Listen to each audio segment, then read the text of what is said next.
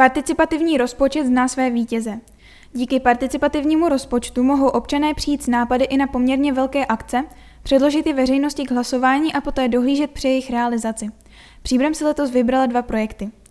Třetí ročník participativního rozpočtu letos zaujal celkem 17 předkladatelů návrhů, 10 z nich město posoudilo jako proveditelné a byly zařazeny do veřejného hlasování.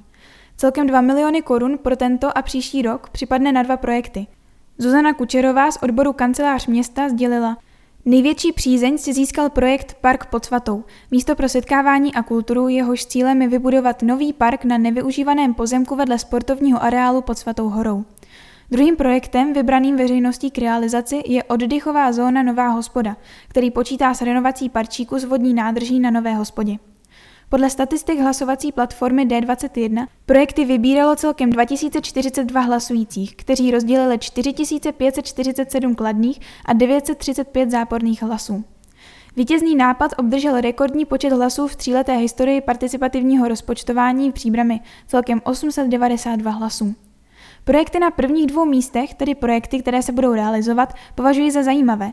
Musím přiznat, že u některých návrhů mě velmi překvapila reakce veřejnosti, a to například u projektu zastřešení skateparku, kde se objevilo nejvíce záporných bodů. Komentoval výsledky starosta Jan Konvalenka.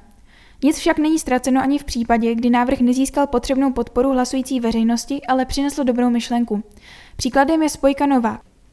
Podle starosty by jeho realizace byla velkým přínosem pro bezpečnost cyklistů i chodců a proto se zvažuje jeho uskutečnění mimo rámec participativního rozpočtu. V roce 2018 si lidé vybrali cyklistickou koncepci města Příbram, renovaci laviček na Svaté hoře a bezpečný příchod přes Kaňku na Padák.